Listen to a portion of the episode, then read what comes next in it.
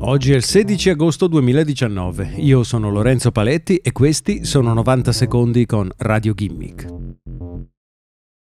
A partire dal 2020 la Marina Militare americana sostituirà i controlli touch attualmente in uso sui suoi cacciatorpedinieri con comandi fisici.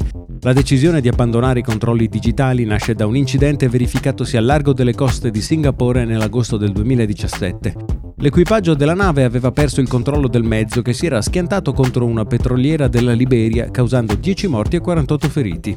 Inesperienza e stanchezza sono state considerate i fattori cruciali nel corso dell'incidente, ma non hanno aiutato i controlli digitali.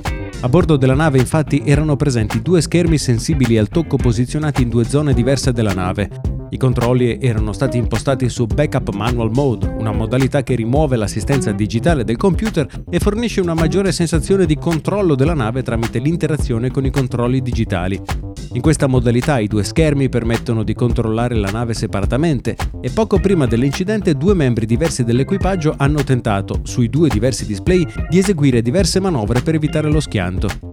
Il rapporto sull'incidente ha concluso che attraverso i controlli fisici l'equipaggio avrebbe avuto il feedback fisico che cercavano quando hanno disattivato l'assistente digitale e allo stesso tempo si sarebbero accorti subito del fatto che due persone stavano cercando di pilotare la nave da planche diverse.